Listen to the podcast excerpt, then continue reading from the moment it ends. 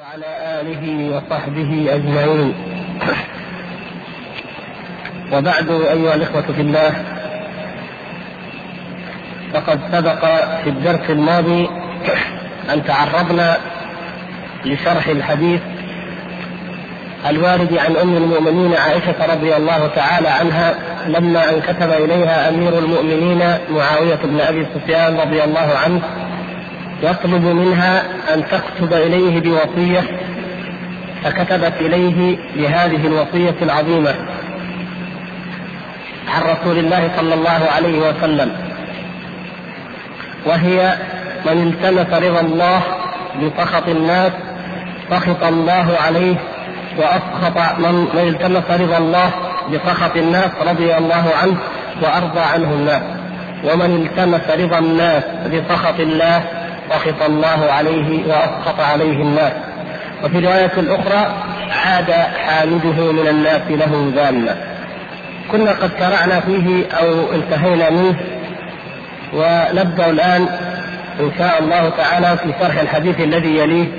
ومعناهما واحد وموضوعهما واحد وهو لازم القدر لازم الإيمان بالقضاء والقدر ومقتضى الإيمان بالقضاء والقدر.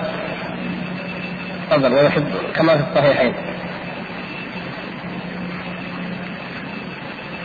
طيب تمام نعم.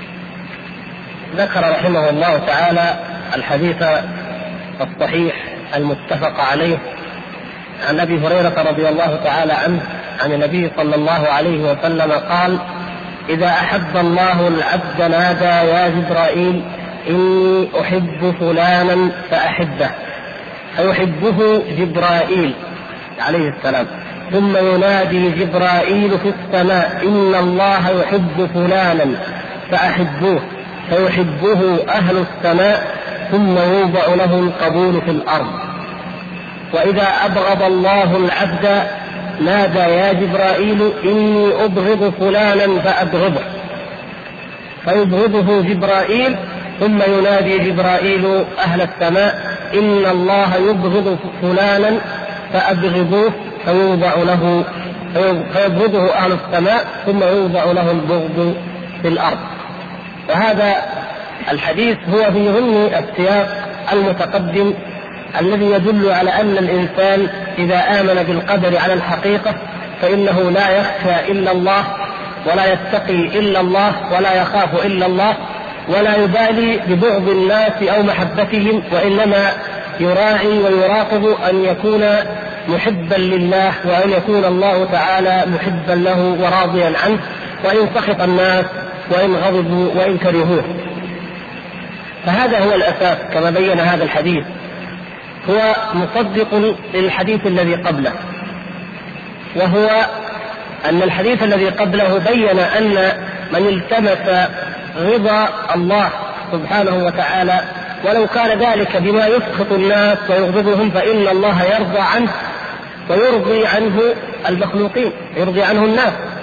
وهنا يبين أن الله سبحانه وتعالى إذا أحب العبد فإنه ينادي جبرائيل رسول الوحي وكبير الملائكة. يناديه الله سبحانه وتعالى يا جبرائيل إني أحب فلانا فأحبه.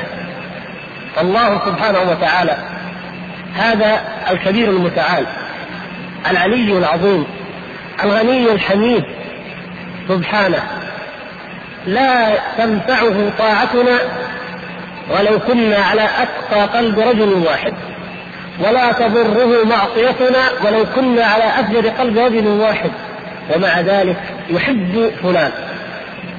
انظروا عندما ينادي الله سبحانه وتعالى باسم أي مخلوق في الملأ الأعلى. عندما يذكره ملك الملوك العزيز الجبار المتكبر في الملأ الأعلى وينادي جبرائيل ويقول إني أحب فلان ويذكره باسمه. ولهذا ذكر الإنسان باسمه أمر عظيم في الملأ الدنيوي. في الملأ الدنيوي شيء عظيم. لو أن ملكا من الملوك ذكر فلانا باسمه وقال إنني فخور بهذا الشاب أو أحبه. لكان هذا منقبة عظيمة يتسابق إليها الناس والشباب. فكيف إذا كان الذي يذكر ملك الملوك سبحانه وتعالى؟ وفي الملأ الأعلى أفضل ملأ في الملأ الأعلى هناك. ويناديه باسمه. كما قال الصحابي رضي الله تعالى لما قال أبي قال اوقد سماني فبكى. بكى رضي الله تعالى لما اوقد سماني إن الله الله سبحانه وتعالى يذكرني باسمي. هذا شيء الإنسان الذي يعرف عظمة الله ويعرف ملك الله سبحانه وتعالى ويعرف الله حق معرفته لا يكاد عقله يتصور أو يصدق أن الله سبحانه وتعالى ذكرني سماني أنا هذا العبد الضعيف الذي لا حول لي ولا قوة والذي كثير من خلق الله لا يذكرونني ولا يسمونني ولكنه سبحانه وتعالى يذكره ويسميه.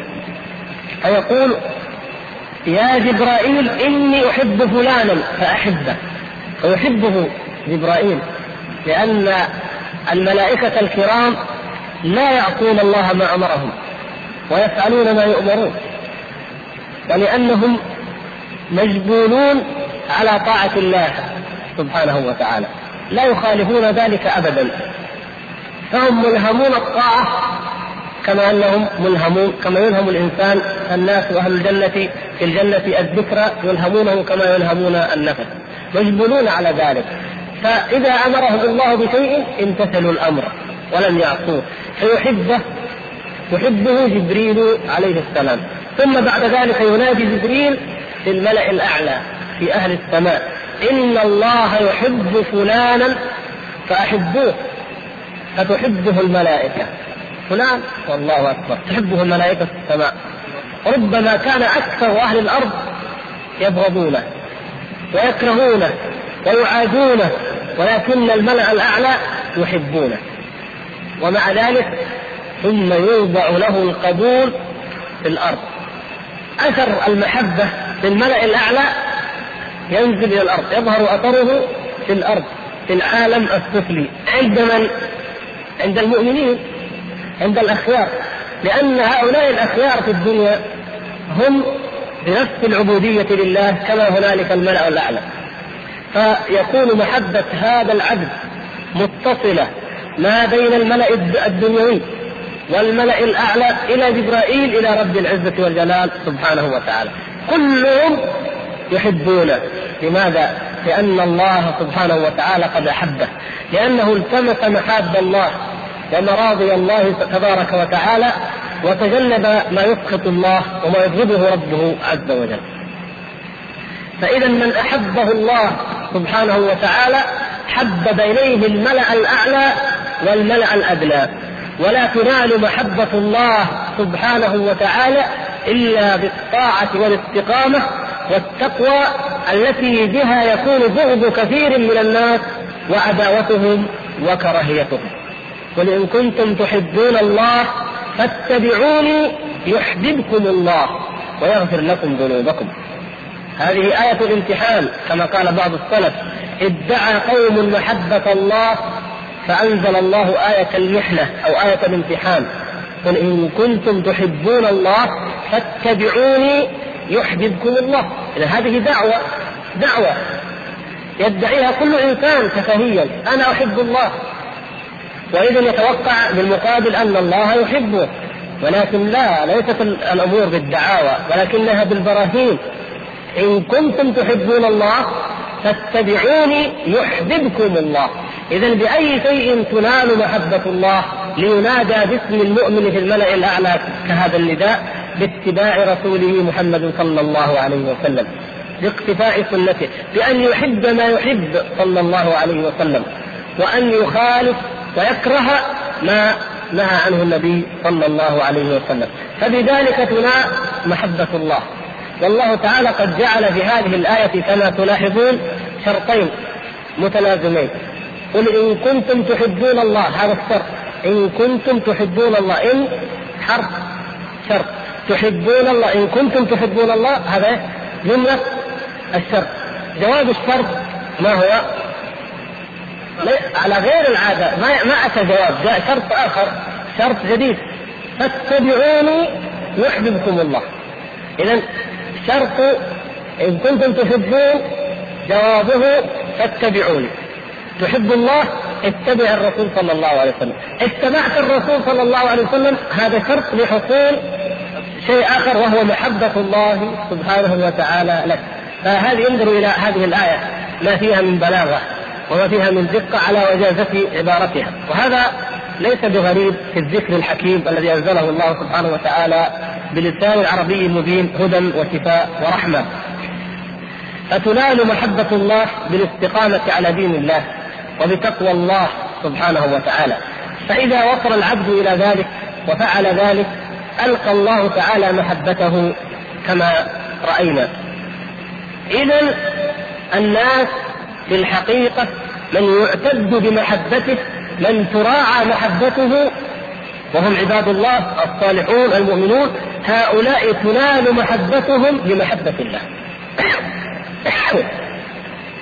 حتى قال بعض السلف لو أن الله لو أن العبد أطاع الله سبحانه وتعالى في جوف صخرة صماء في الظلماء ألقى الله محبته في قلوب عباده المؤمنين. هذا هذا الحديث المتفق عليه يصدق ذلك. نعم. ولو أن العبد عصى الله سبحانه وتعالى في جوف صخرة صماء في شدة الظلماء لألقى الله بغضه في قلوب عباده المؤمنين. سبحان الله.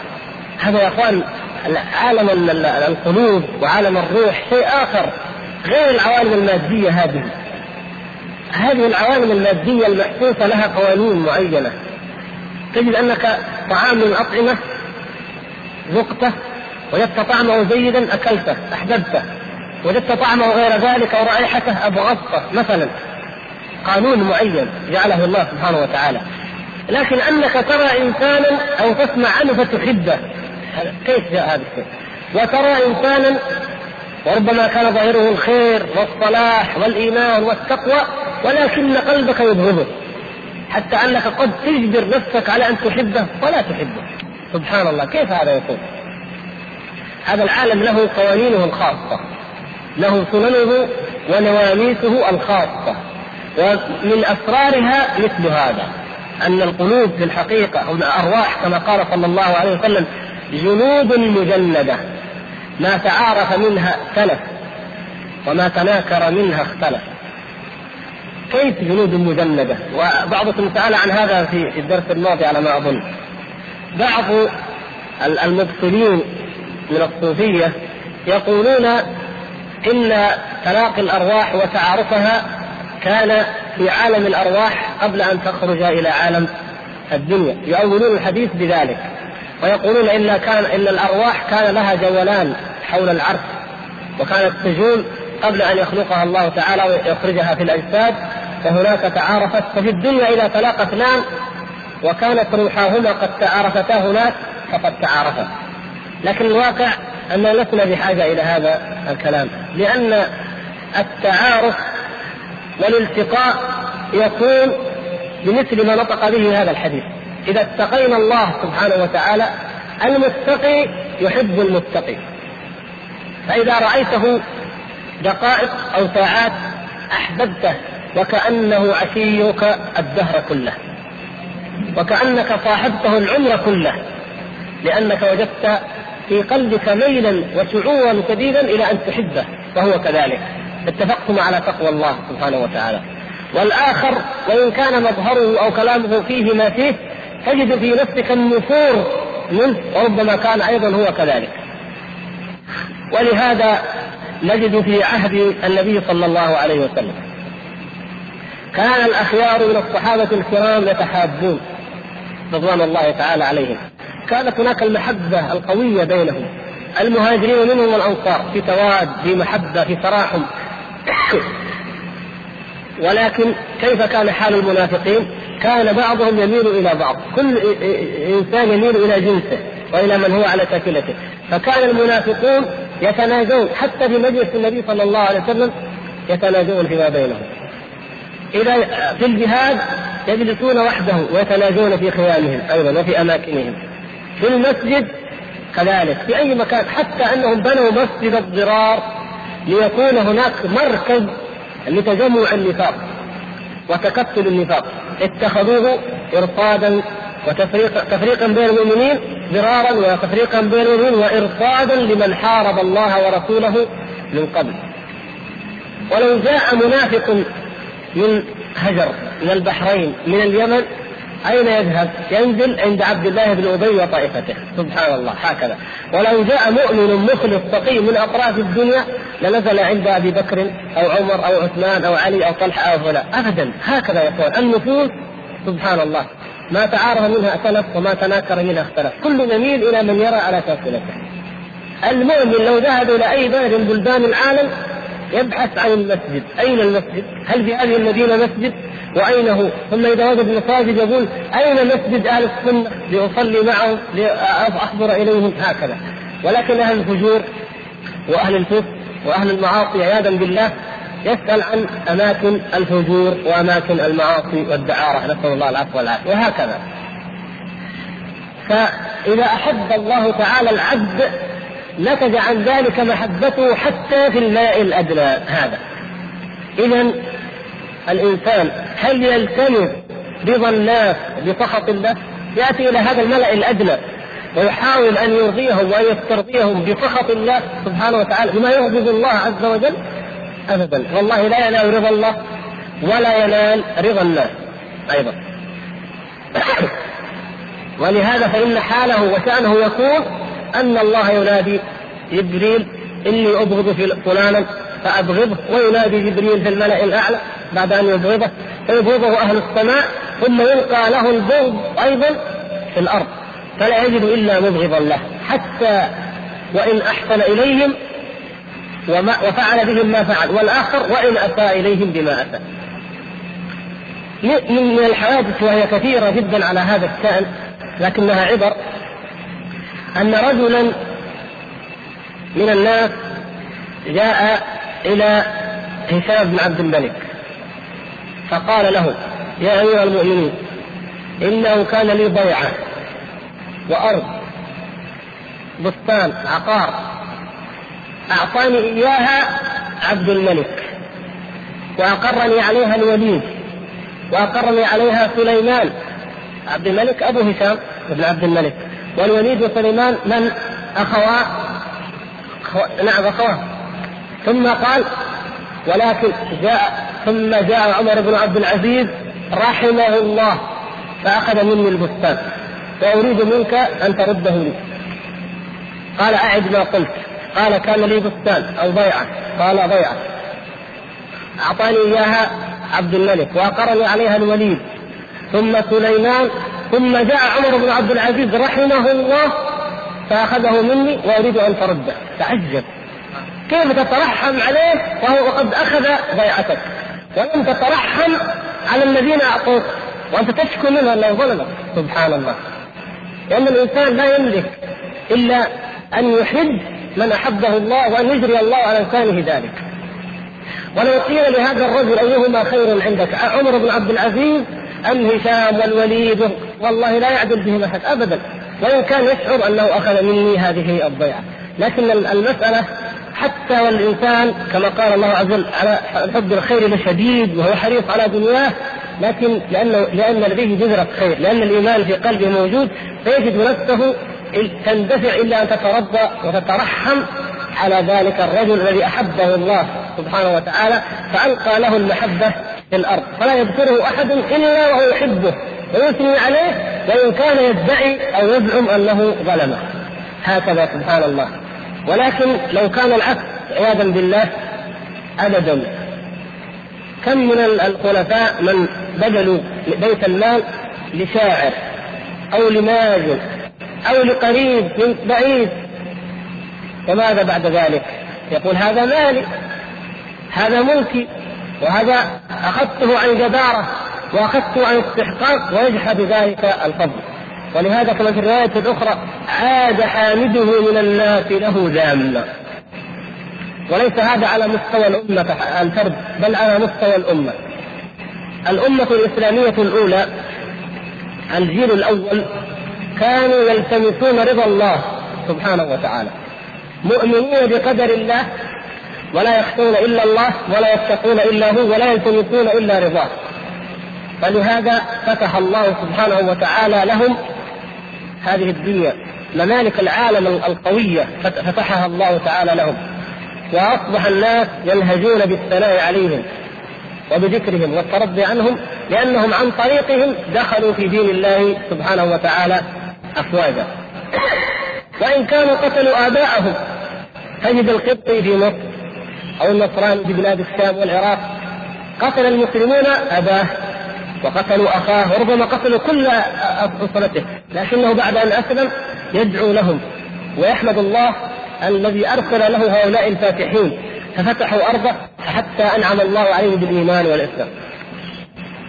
فلما جاءت الأجيال التي بعد كما هو واقع المسلمين اليوم أصبحوا يسترضون الكفار ويطلبون مدح الكفار ويطلبون أن يثنوا عليهم بسخط الله حتى تخلوا عن شيء من دينهم أو أشياء حتى أصبحوا يخفون بعض عباداتهم يتسترون ببعض ما يؤمنون به من دينهم حتى لا يذمهم الكفار أو يعيبونهم فيه ويظهرون للكفار أننا نحبكم وأننا نودكم ويتعاملون معهم على هذه الموالاة وأننا جميعا أسرة إنسانية واحدة وما أشبه ذلك فما هو الحال؟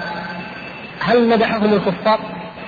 انظروا واقعنا اليوم ابدا إلى الآن ومهما فعل المسلمون مهما تنازلوا عن دينهم يقولون العالم الثالث العالم المتخلف متأخرون منحطون همج رعاع لا يعرفون كيف يصرفون أموالهم لا يعرفون كيف يستفيدون من ثرواتهم لا يعرفون كيف ينظمون أوقاتهم لا يعرفون كيف يخططون لحياتهم أبدا حتى وقد جئنا بهم ليخططوا ضمننا وخططوا يقولون تخطيطهم فاشل ومستقبلهم فاسد سبحان الله ماذا تريدون؟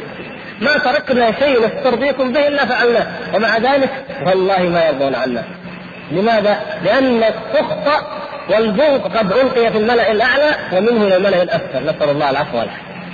ولا فائدة. ابدا. فإذا كان كذلك فلا بد لكل مخلوق كما يقول رحمه الله فقد بين أنه لا بد لكل مخلوق من أن يتقي إما المخلوق وإما الخالق. لا بد من أن تتقي. كل إنسان لابد أن يتقي شيئا ما. إما أن يتقي المخلوق, المخلوق الضعيف وإما أن يتقي الخالق فيتقي الله سبحانه وتعالى. يقول وتقوى المخلوق ضررها راجح على نفعها من وجوه كثيرة.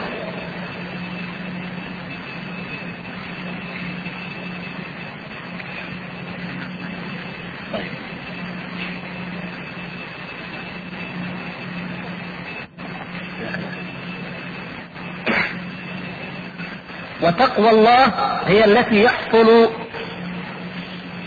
بها سعادة الدنيا والآخرة. إذا إذا اتقى العبد المخلوق فإن الضرر راجح من وجوه كثيرة. منها ما ما تقدم وهو أن ذلك المخلوق يعود له جاما ويبغضه. ينزل الله سبحانه وتعالى بغضه في قلبه. وإن كان يظن أنه تقرب إليه أو تحبب إليه. وتقوى الله هي التي يحصل بها سعادة الدنيا والآخرة. الله أكبر. ليس فقط سعادة الآخرة ونعم السعادة تلك. ولو لم يكن إلا هي فكفى بها. وإلى أي شيء يسعى عباد الله المتقون إلا لها.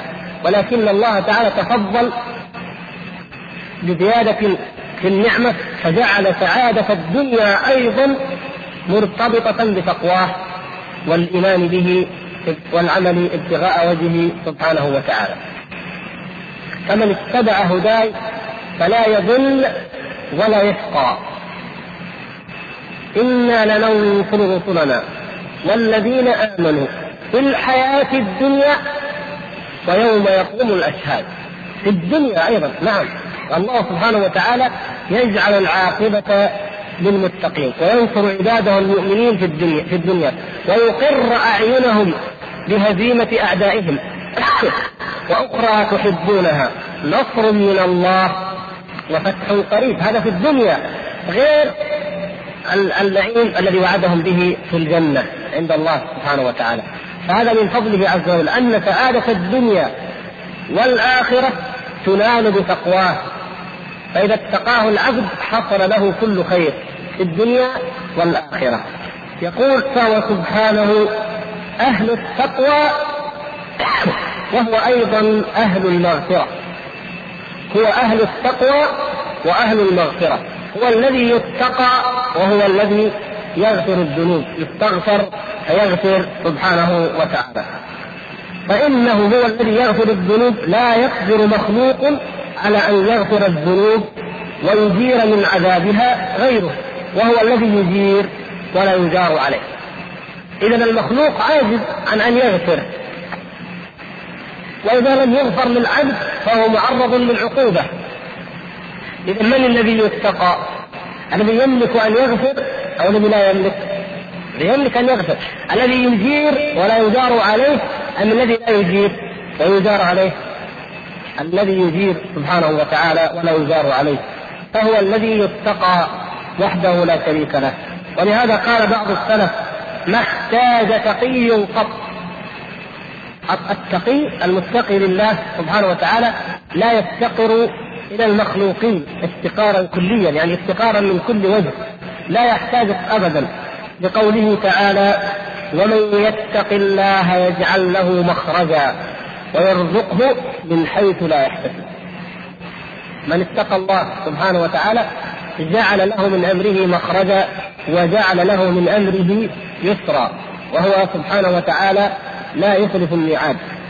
فجعل المخرج مرتبطا بالتقوى. فالتقوى شرط لحصول المخرج مما كان فيه العبد وإن طال به الدهر وإن امتد به الألم أو الضيق فإن المخرج آت ولا بد.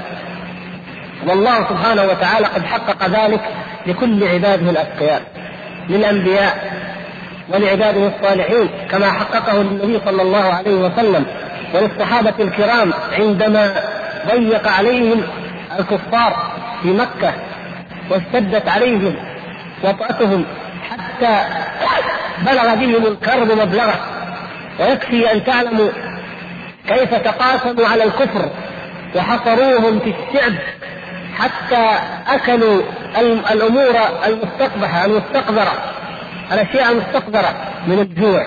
ومع ذلك لما كانوا متقين لله جعل الله تعالى لهم من أمرهم مخرجا وفتح الله تعالى عليهم بأرض الهجرة فهاجروا هنالك وأعزهم الله عز وجل ثم جاءوا إلى مكة وفتحها الله سبحانه وتعالى لهم ودخلوا المسجد الحرام آمنين لا يخافون محلقين رؤوسهم مقصرين سبحان الله. هذه عاقبة التقوى.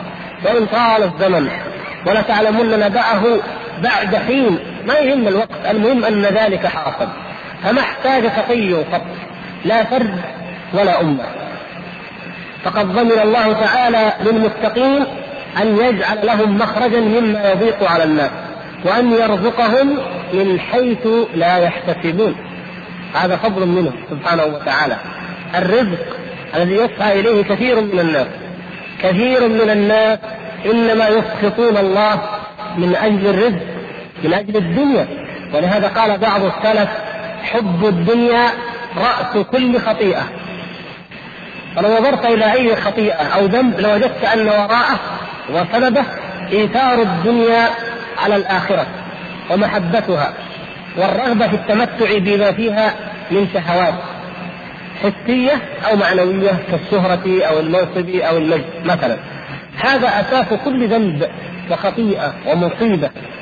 فالمؤمن إذا علم أن التقوى هي أساس الرزق أنه إذا اتقى الله فيرزقه من حيث لا يحتسب لم يعص الله سبحانه وتعالى ولم يحتاج إلى أحد وإنما يحتاج إلى ماذا؟ إلى أن يتفقد تقواه. ولهذا قال رحمه الله فإذا لم يحصل ذلك دل على أن في التقوى خللا فليستغفر الله وليتب إليه. التقوى فيها خلل. ما حصل المخرج اذا في التقوى خلل. لابد أن أراجع نفسي وأنظر من أي باب أتيت. ربما كان فيه ما لا أعلم. وربما كما جاء في الحديث الآخر إن العبد ليحرم الرزق بالذنب يصيبه. اذا ما الذي حرم الرزق؟ ما الذي حجبه؟ الذنب الذنوب. الذنوب هذه أهلكت الأمم قبلنا وهي التي تحرم الناس من رحمة الله. تحرمهم من الغيث أن يغيثهم الله سبحانه وتعالى يبتليهم الله سبحانه وتعالى بالسنين لكي ينيبوا إليه لكي يستغفروه لكي يرجعوا إليه ولكن من المتقين؟ فإذا اتقوا ربهم عز وجل أغاثهم الله فقلت استغفروا ربكم إنه كان غفارا يرسل السماء عليكم مدرارا ويمددكم بأموال وبنين ويجعل لكم جنات ويجعل لكم انهارا سبحان الله. شيء واحد فقط استغفر الله. يعني أنيبوا إليه وتوبوا وعودوا وتكون النتيجه هذه الخيرات العظيمة. المغفرة والنعيم والبركة والسعادة والرخاء الأموال البنون كل شيء يأتي إذا استغفرنا الله سبحانه وتعالى. فتنال إذا نعم الله وتنال الخيرات والبركات بتقوى الله. لا بالخطط وإن أحكمت مجرد الخطط ولا بالتدبير الاقتصادي وإن أحكم ولا بالذهب بالدرهم والدينار وإن ظن أنها جمعت. ليس الأمر كذلك. ولو أن أهل القرى آمنوا واتقوا لفتحنا عليهم بركات من السماء والأرض.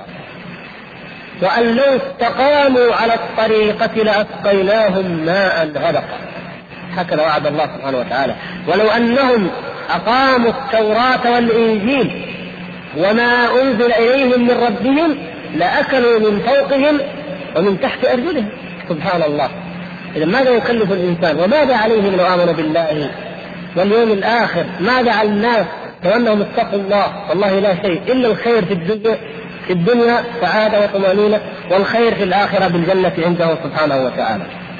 ثم قال ومن يتوكل على الله فهو حسبه. أي فهو كافيه لا يخرجه إلى غيره.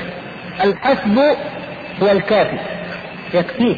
كما في الحديث الصحيح بحسب امرئ من الشر أن يحقر أخاه المسلم. يكفي يكفيك شرا أن تحقر أخاك المسلم. انظروا كيف. حسبه يعني يكفيه. حسبك. في لغة العرب إذا قال حسبك ما معناها؟ كفى. كما لما قرأ عبد الله بن مسعود رضي الله تعالى عنه عن النبي صلى الله عليه وسلم أول سورة النساء حتى وصل يقول فكيف إذا جئنا من كل أمة برسول وجئنا بك على هؤلاء؟ قال حسبك أي كفى. إذا من يتوكل على الله فهو حسبه أي فهو كافيه يكفيه سبحانه وتعالى. أليس الله بكاف عبده؟ بلى سبحانه وتعالى يكفيه فهو كافيه ولهذا يا أيها النبي حسبك الله. ومن اتبعك من المؤمنين. كيف نفهم هذه الآية؟ حسبك الله ومن اتبعك من المؤمنين. كيف نعربها أو كيف نفهمها؟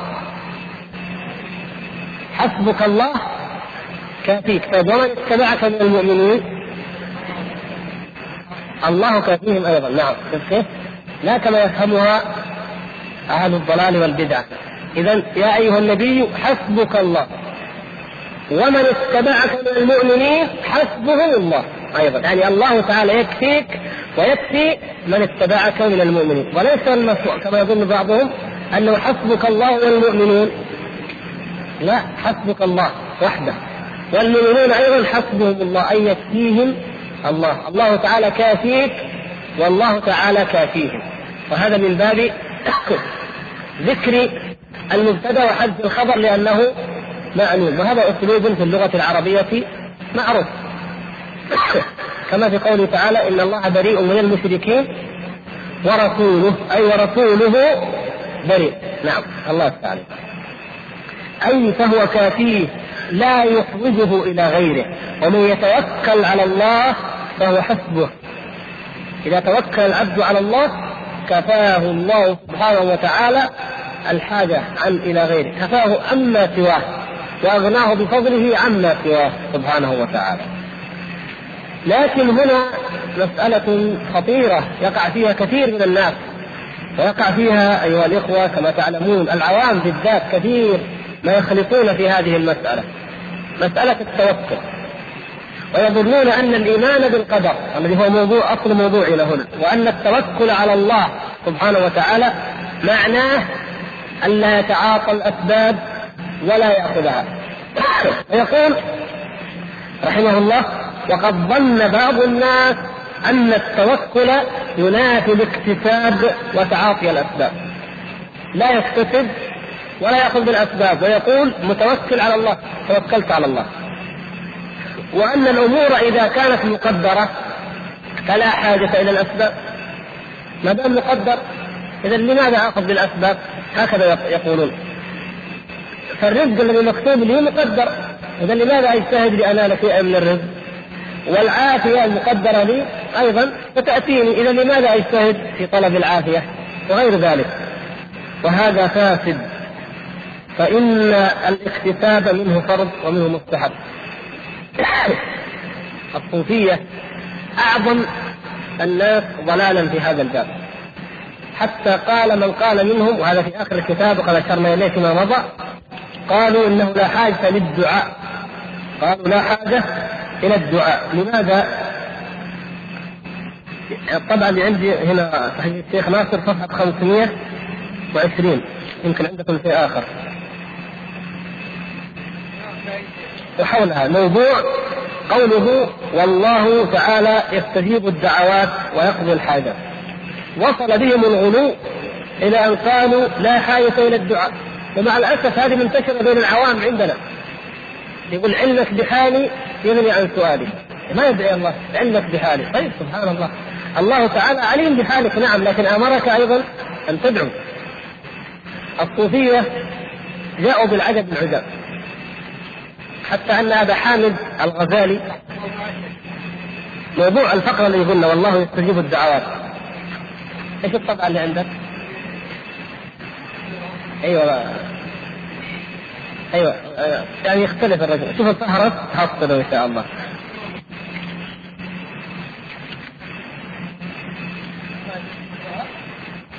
أيوه. 520 في بعض الطبعات. أو 519 وما بعده. شوف. الطبعة الثانية يا الأرناؤوط كم عندك يا أخي؟ 458 شوف عندك يا شيخ لقيتها 458 في الطبعة اللي عندك. لا إيش الفقرة اللي عندك؟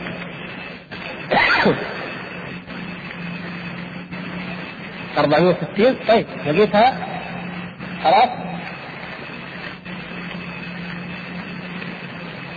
طيب المقصود تجدها إن شاء الله. قال أبو حامد الغزالي إن التوكل مقامات. جعل التوكل درجات ومقامات.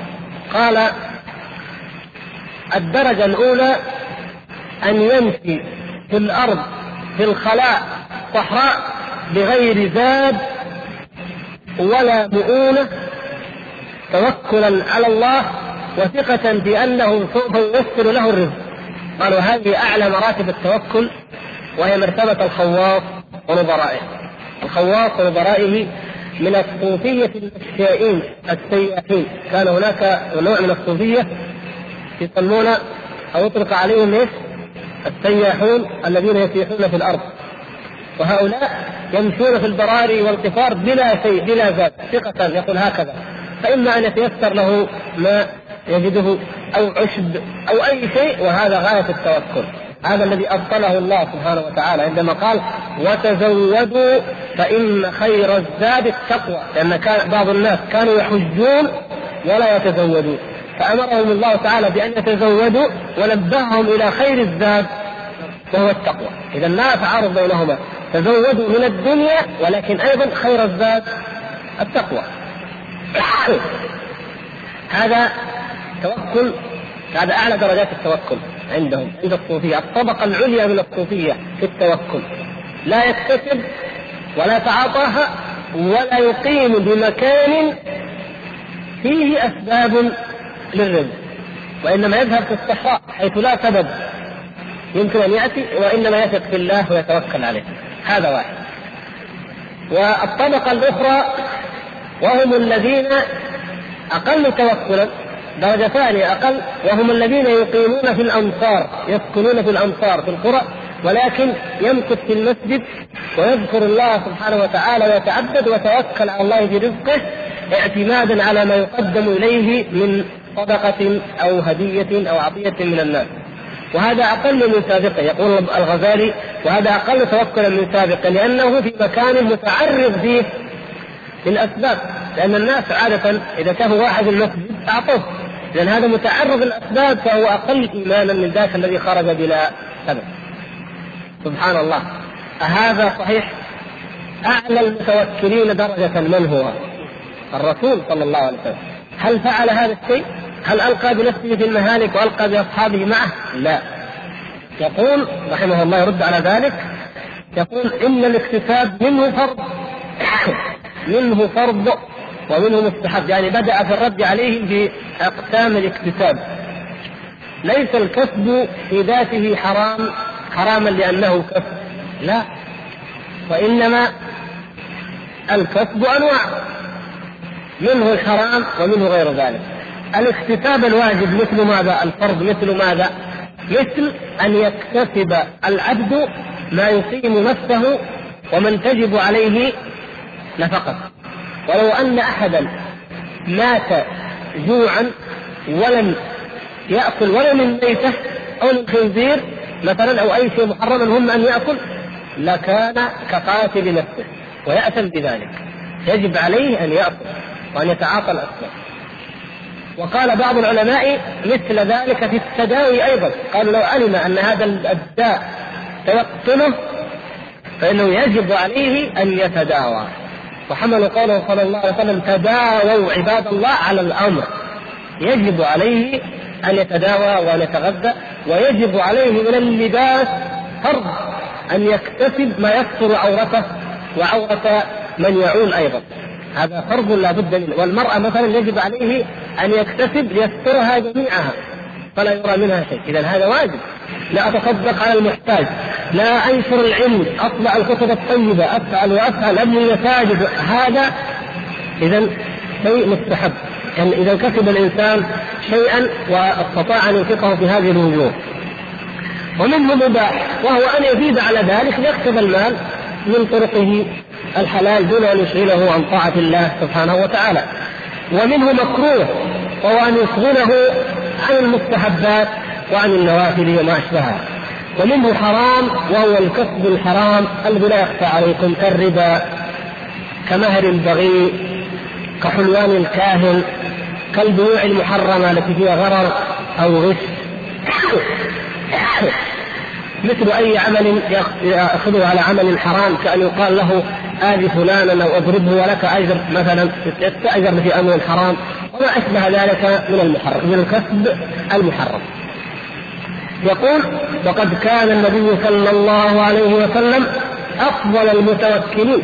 لا شك. لا كما قال الغزالي ولا غيره أفضلهم صلى الله عليه وسلم. وكان يلبس لأمة الحرب. إذا كان صلى الله عليه وسلم إذا خرج للجهاد يلبس لأمته يعني درعه بل كان يرادف أحيانا يزاوج بين درعين يظاهر بينهما صلى الله عليه وسلم. اذا أخذ بالأسباب. وحفر الخندق أخذ بالأسباب صلى الله عليه وسلم. ويوم بدر وفي جميع معاركه يترصد القوم يبث العيون يعني الجواسيس ياتونها بالأخبار. ياخذ من الخيل ما استطاع كل ذلك دليل على انه صلى الله عليه وسلم كان ياخذ بالاسباب. ويمشي في الاسواق للاكتساب. كان صلى الله عليه وسلم أيضا يمشي في الاسواق للاكتساب يعني يبيع يشتري ياخذ. ولهذا حتى قال الكافرون ما لهذا الرسول يأكل الطعام ويمشي في الاسواق؟ والحقيقة أن أكثر أكثر كسبه صلى الله عليه وسلم من أي شيء. ليس كسبه صلى الله عليه وسلم ونفقته الخمس من الجهاد من الجهاد. أشرف أنواع المكاسب. ولهذا يقول وجعل رزقي تحت ظل رمحي. هذا هذا المكتب العظيم. الله تعالى جعل هؤلاء الكفار العبيد يعبدون الدنيا ويجمعونها حتى يتعبون. فيأتي عباده الصالحون فيحاربونهم فيرثون هذه الأموال وهذه الحضارات وهذه الكنوز والذي نفسي بيده لتنفقن كنوزهما في سبيل الله عز وجل يعني كسرى وقيصر وقد انفق في سبيل الله عز وجل ولهذا تجد كثيرا مما يرى ممن يرى الاكتساب وينافي التوكل يرزقون على يد من يعطيهم إما صدقة وإما هدية وقد يكون ذلك من مكات أو والي فرقة أو نحو ذلك. يعني كيف؟ هذا الذي يقول الصوفيه أنا أترفع عن الكسب، أنا اخشى يكون الكسب حرام أو أنا أتوكل على الله ويجلس في المسجد يتمثل ويهمهم بالمصبحه ويقول لا أفعل ولا أعمل، فإذا جاء من يتصدق عليه أخذ طبعا لأنه لا يمكن يعيش إلا بصدقة. اولا اليد السفلى أفضل ولا اليد العليا؟ اليد العليا يعني المعطي خير من الأخ هذا جعل نفسه بمنزله الدنيا ثانيا هذا آثم لأنه ترك الأسباب التي أمر الله تعالى بها والنبي صلى الله عليه وسلم قد بين ذلك في عهد الصحابة لأن لأن يحمل أحدكم فأسا نعم ويحتطب خير له من أن يسأل الناس أعطوه أو منعوه. إذا لابد أن يكون هذا هذا آثم لم يحقق ذلك. وأيضا هذا المسكين الذي يقول أنا لا المكاسب الآن حرام هكذا قال الصوفية. يقول الآن أصبحت المكاسب حرام. شيخ الإسلام ابن تيمية له فتوى في ذلك عظيمة لما قالوا إن الآن أكثر المكاسب حرام. حتى لو أنك وردت إلى نهر دجلة لتشرب لا تضمن إنه حلال لأنه يلقى فيه أشياء من الحرام. سبحان الله يضيق الله علينا إلى هذا الحد. طيب فلنفرض أن الأمر كذلك. من أين تتكسبون؟ في المسجد يعطى صدقات. من المتصدق؟ قد يكون مكاس. ما معنى مكاس؟ صاحب المكس يعني يأخذ المكوس الذي يجعل على الطريق حاجزا فلا يمر أحد ولا يجاوزه إلا بأن يدفع ضريبه أيهما أعظم؟ صاحب المكس أم الزاني؟ أيهما أعظم ذنبا؟ ها؟ صاحب المكس بدليل الغامدية المرأة لما تابت تابت توبة لو تابها صاحب نفس الله أكبر. الزانية تابت توبة لو تابها صاحب نفس إذا إيش؟ إذا صاحب النفس أعظم ذنبا وأشد جرما من الزاني عياذا بالله تعالى. إذا قد يكون يأخذها من المكوس من العشور ضرائب. ويأتي ويتصدق منها كما يفعل بعض الناس في كل زمان ومكان. يأكل الربا. ويأخذ المكوس ويبني مسجد أو يطعم هؤلاء. ويقول جزاه الله خير الصوفية. ويقبلون يديه ويكون حاشيته. هذا فاعل خير محسن. ولا ليس بمحسن وليسوا هم بمحسنين ولا متوكلين أو والي شرطه يعني إيش المقصود والي شرطه؟ لأنه هذا يعني هذا الاسم ارتبط منذ القدم بالظلم. يعني قد يكون ظالما ليس ذلك خاصا بالشرطه قد يكون في ولاة الشرطة من هو عادل ويكون الظلم في غيرهم. لكن هذا مثال لأن النبي صلى الله عليه وسلم حتى في الحديث الذي ذكر فيه صنفان من أمتي لم أراهما قط فسر الصنف الثاني غير الكافيات العاريات وهو ماذا؟ قوم بأيديهم سياط كأذناب الذكر قيل هم الشرط لأن الشرط في العادة محل الظلم إذا كان الوالي ظالما على أي حال لكن لو كان الوالي عادلا فإنهم يكونون عادلين المقصود بالمثال هذا هو ماذا؟ أن الإنسان قد يأخذ من مراد أو آكل حرام أو ظالم ويظن أنه متوكل ولم يتعرض للكسب الحرام لكن لو عمل وأكل من من كسب من كسب يده لا شك أن ذلك خير له وهو أفضل الكسب كما كان نبي الله داود عليه السلام يأكل من عمل يده وكما أمر الله سبحانه وتعالى هذه الأمة أن يكتسب الإنسان وأن يأكل من عمل يده ولا يعتمد على غيره. وقال وهذا مبسوط في موضوعه لا يسع هذا المختصر بسطه سيأتي إن شاء الله ما يتعلق بالأسباب وتعاطيها. وعدم منافاتها للتوكل يأتي بإذن الله سبحانه وتعالى في آخر الكتاب بشيء من التفصيل. وقد تقدم أيضا بعضه وإلى ها هنا نقف. ونسال الله سبحانه وتعالى أن ينفعنا بما نسمع.